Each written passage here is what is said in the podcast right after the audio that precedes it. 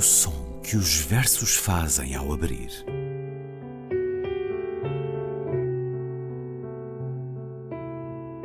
Se leio um livro e ele torna o meu corpo tão frio que fogo nenhum o pode aquecer, sei que isso é poesia. Emily Dickinson. Com Ana Luísa Amaral e Luís Caetano.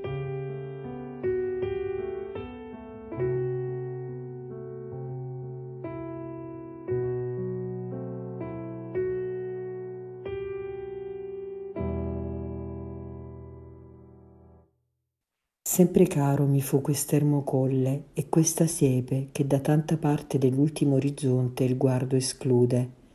Ma sedendo e mirando interminati spazi di là da quella e sovrumani silenzi e profondissima quiete, io nel pensier mi fingo ove per poco il cor non si spaura. E come il vento do stormir tra queste piante, io quello infinito silenzio a questa voce vo comparando, e mi sovvien l'eterno e le morte stagioni e la presente e viva e il suon di lei. Così, tra questa infinità, s'annega il pensier mio e il naufragar mi è dolce in questo mare. Cara me foi sempre esta colina e esta sebe que por diversos lados o extremo do horizonte veda ao meu olhar. Mas sentado e olhando, intermináveis espaços para além dela e sobre humanos silêncios e profunda quietude no pensamento forjo, onde por pouco a alma não se liberta, e como o vento a seguritar entre estas plantas, esse infinito silêncio a esta voz vou comparando, e me advém o eterno, e as mortas estações, e esta presente e viva, com seus sons.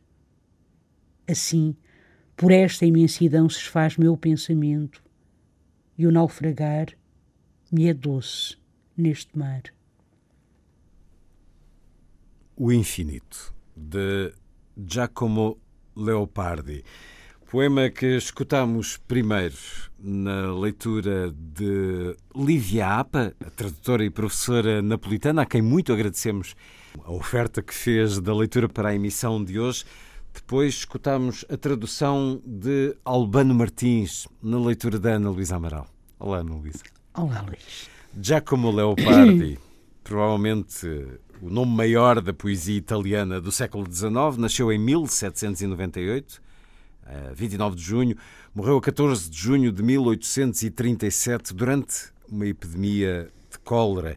Foi também filósofo, ensaísta, filólogo, um romântico e pensador da condição humana de uma família nobre.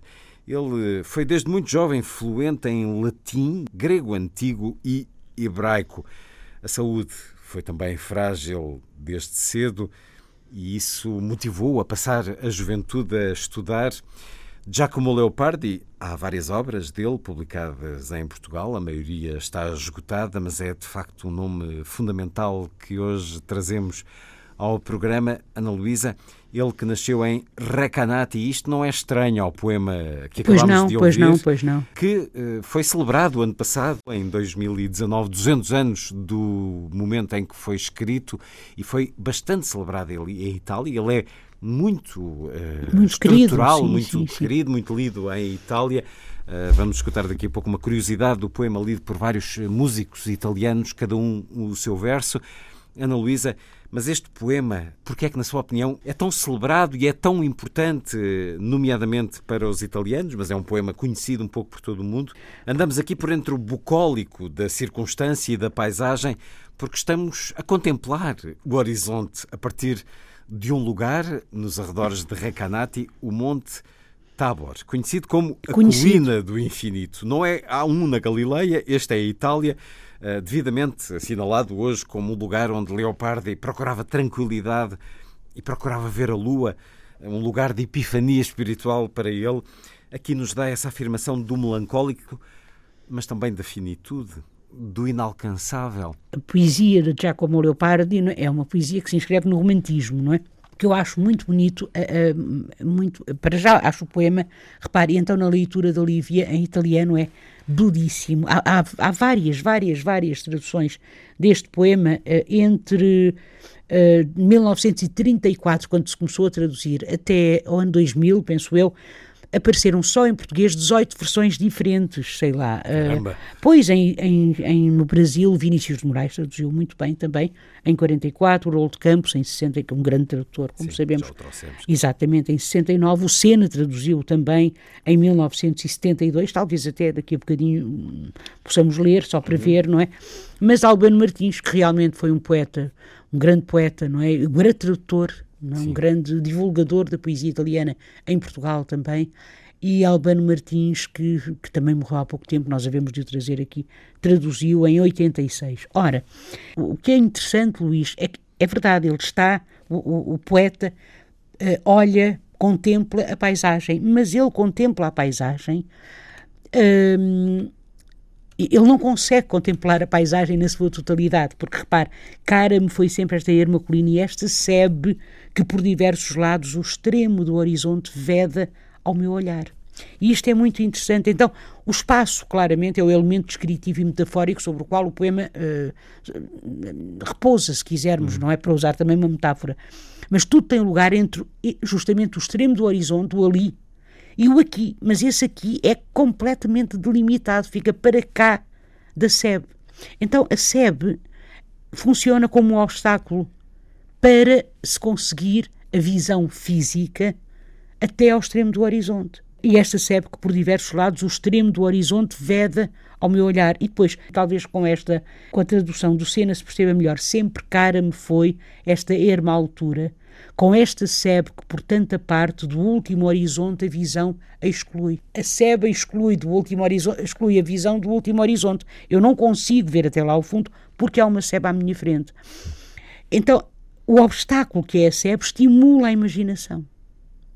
E todo o poema eu acho que é sobre a imaginação. É, é, estas paisagens são paisagens da imaginação. Repare, mas sentado e olhando intermináveis espaços para além e sobre humanos silêncios, profunda quietude no pensamento, eu forjo. Portanto, é o meu pensamento e é a minha, a minha capacidade uh, uh, criativa, é uma imobilidade, se quiser, muito profunda, não é? Que me faz imaginar espaços sem fim, silêncios sobre-humanos superiores até à própria compreensão humana. Então, é como se a percepção do, do, de, do que não tem fim do ponto de vista do espaço, portanto, do infinito espacial, se quisermos, não é? Uh, traga, uh, dê ao poeta, ofereça ao poeta um, uma, uma, uma, uma, uma intuição que ele tem da realidade que o transcende e então é como o poeta faz uma comparação entre o silêncio do espaço as estações que passaram, a estação presente, porque ele diz, vou comparando e me advém o eterno, não é? E as mortas estações, as estações, as estações, as estações do ano, que já passaram, e esta presente e viva, com seus sons, a estação presente e a presente, e é daqui que nasce a própria ideia de eternidade. Ou seja, na percepção do infinito, desde o primeiro momento, o, o poeta passa depois à doçura deste naufragar. E o que é este mar? Eu acho que este mar não é a colina, este mar não é o ar, este mar é o, é o próprio pensamento, é a intuição do, do infinito, nos quais ele, como ser humano, ele, poeta, como ser humano, se fecha e que lhe dá a sensação de uma realidade muito mais vasta. E precisamente porque é muito mais vasta, ela é infinita, ela é eterna e ela deve-se à capacidade humana de transcender, de imaginar assim, por esta imensidão, ou seja, a partir desta imensidão, olhe como traduz o, o Jorge Sena, e assim que é assim que nesta imensidade afogo o pensamento, o meu pensamento afoga-se e o meu naufrágio é doce neste mar. Este mar não é uma metáfora para a paisagem, é uma, ou melhor, para a paisagem física, é uma metáfora para a paisagem de dentro. Eu acho que é isto, sabe? E talvez em meio a essa imensidão, diz, o, diz Vinícius, em meio a essa imensidão, meu pensamento emerge, portanto mergulha, não é? Com I, e é doce o naufragar-me nesse mar. O, o, o Haroldo Campos, assim, entre esta imensidade, o pensar meu se afoga e o naufragar me é doce neste mar. E eu acho que isto é realmente. e assim andamos a saltar belíssimo. num percurso de traduções. É, não é? Eu acho que é uh, belíssimo. Agora, singular. é claro que nós lemos isto, por exemplo, eu, li isto em inglês, por curiosidade de ver a tradução hum. em inglês, e é muito bonita a tradução, a tradução, pelo menos aquela que eu encontrei, que eu não conhecia, é muito, muito bonita, e faz lembrar, imediatamente eu pensei num outro poeta, Wordsworth, William Wordsworth, o poeta romântico, que nós já aqui falámos, e aquele seu extraordinário poema, o início, o arranque de Tinternabby, digamos assim, fala nas e foi isto que me lembrou também os dois poemas, hedgerows, hedgerows são sebes, e, e, e, é assim que Tinternabby começa. E eu pensei, até, se calhar até são, há aqui grandes afinidades, mas depois comecei a ler, eletivas, exatamente, e há, mas eu penso que muito, e, e há até na, na forma como eles depois andei a fazer alguma pesquisa, não é? Na forma como eles entendem a poesia e o poético, mas William Wordsworth entende a natureza como o melhor mestre. Ao passo que eu acho que este poema de Leopardi não é assim. Uh, uh, uh, de alguma forma, é, o ser humano nunca consegue partilhar completamente não é, da natureza. Então, a natureza surge como algo que lhe é como uma espécie de, de figura de, de, de, momento de alteridade, de figura de alteridade. E eu vou explicar aquilo que eu disse da SEB, uma SEB, esta SEB que evita que ele, que está sentado na colina, alcance o horizonte distante, pronto. É? E então, esse, o, horizo, o, o, o, horizonte e a capacidade de ver para lá do horizonte tem de se procurar dentro. Tem que se procurar dentro. E isto é extraordinário. Portanto, Através, é bom que haja essa repare, sebe para é, possamos ir buscar dentro de nós, é nós a capacidade da imaginação, é isto, da interrogação. Repare, e, repare, e não há rima. É outra coisa, é outro aspecto interessante. Também não há em Tinternebi. Não há rima. Nós encontramos o quê? Assonâncias, o encavalgamento aqui no poema. E depois o, a, a, metáfora final, não é? Esta minha doce neste mar é eu acho que é a imaginação. Só para terminar, Luís, é muito curioso porque se Wordsworth definia a poesia como, ou a escrita da poesia como emoções relembradas na tranquilidade, que é uma formulação muito conhecida, não é? Muito, muito, eu, que eu acho que é interessantíssima, ou seja, o, que, o que não, a, a, a poesia, um, um poema, um poema não parte das emoções do momento, mas as emoções que se lembram depois, não é? Portanto, que a gente evoca depois já mais tarde. Por isso é que eu acho, sinceramente, que tudo aquilo, só uma parte pequenino, que se escreveu, por exemplo, no tempo da pandemia, naquele maio, junho, mesmo poemas e tal, não, não é possível haver coisas extraordinárias, não é? Porque nós estamos tão uh, uh, estimulados, não é, pela realidade que é justamente impossível saltar dela completamente. Eu acho que se vão fazer coisas fantásticas depois disto passar. Pronto, quando então nós tivermos já a lembrar, não é? a relembrar em tranquilidade. E é curioso porque o próprio Giacomo Leopardi diz, one, diz assim: é preciso um tempo de intensidade, mas de intensidade tranquila. Uh, ou seja, o período de entusiasmo, o período de calor, ou seja, de, de, de, de, imaginação muito agitada, não é o propício para a criação poética. De facto, trabalha contra ela diz Giacomo Leopardi. Aquilo tem que se, que se procurar é uma impressão do passado e do futuro ou uma emoção habitual mais do que a sua presença eh, verdadeira. Eh, então, diz ele que é melhor o crepúsculo do que a luz do dia, a luz do, do meio-dia. Isto é tão bonito. Vamos eh, terminar aqui com duas referências uh, que hum, foram também motivadas. Enfim, uma celebra o poema O Infinito, de Giacomo Leopardi. O ano passado, a RAI, o canal público de rádio e televisão italiana, ehm, pediu a 22 artistas da música que cada um lesse um verso de Giacomo Leopardi, O Infinito. Tem uma música que, enfim, é uma montagem necessária. Temos aqui nomes como Laura Pausini, Zucchero, Paolo Conte, Gianna Nannini, Gianni Morandi, Giovanotti. Uh, vamos escutar um minuto para voltar a sentir, uh, depois de termos escutado Livia Apa, vamos ouvir de novo o infinito de Giacomo Leopardi na sua língua original. L'infinito. Sempre caro mi fu quest'ermo colle. E questa siepe che da tanta parte dell'ultimo orizzonte il guardo esclude. Ma sedendo e mirando, interminati spazi di là da quella e sovrumani silenzi e profondissima quiete. Io nel pensier mi fingo, ove per poco il cor non si spaura. E come il vento odo stormir tra queste piante. Io quello infinito silenzio. A questa voce o comparando. E mi sovvien l'eterno. E le morte stagioni. E la presente e viva. E il suon di lei. Così tra queste immensità s'annega il pensier mio. E il naufragar m'è dolce in questo mare.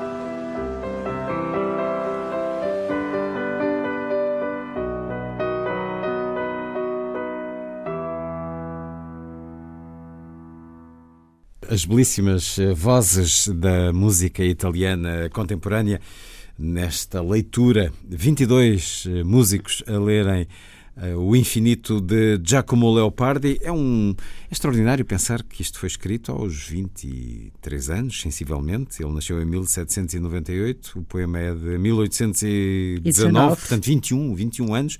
Poema que integra os canti, a obra da juventude, com o essencial uh, da poesia e da escrita do poeta e filósofo italiano que impressionou também uh, vários compositores, nomeadamente o italiano, mas que viveu os últimos anos, as últimas décadas de vida nos Estados Unidos, Mário Castelnuovo Tedesco. Ele musicou L'Infinito, o seu opus 22. A primeira indicação da partitura é justamente calmo e contemplativo, lentíssimo. Terminemos com a música de Castelnuovo Tedesco o Infinito, a partir de Giacomo Leopardi. Vamos escutar o tenor Leonardo Delisi com a pianista Ana Tocafondi, um belíssimo apelido. Giacomo Leopardi, na emissão de hoje. Ana Luísa, até para a semana. Até para a semana, Luís.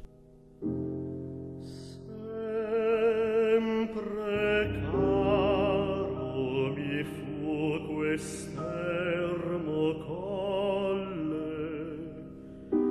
e questa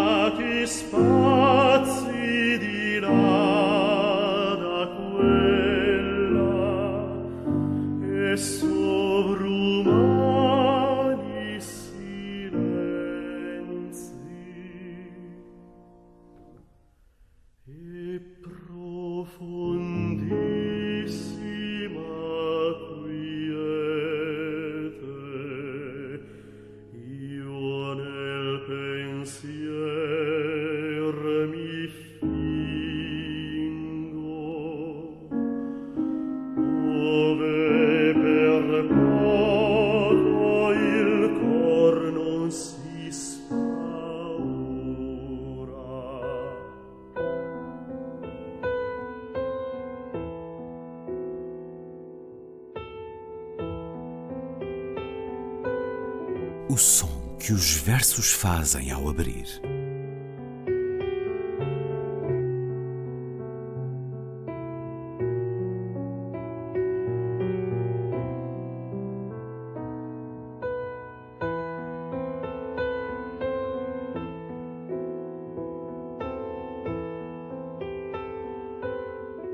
Com Ana Luísa Amaral e Luís Caetano.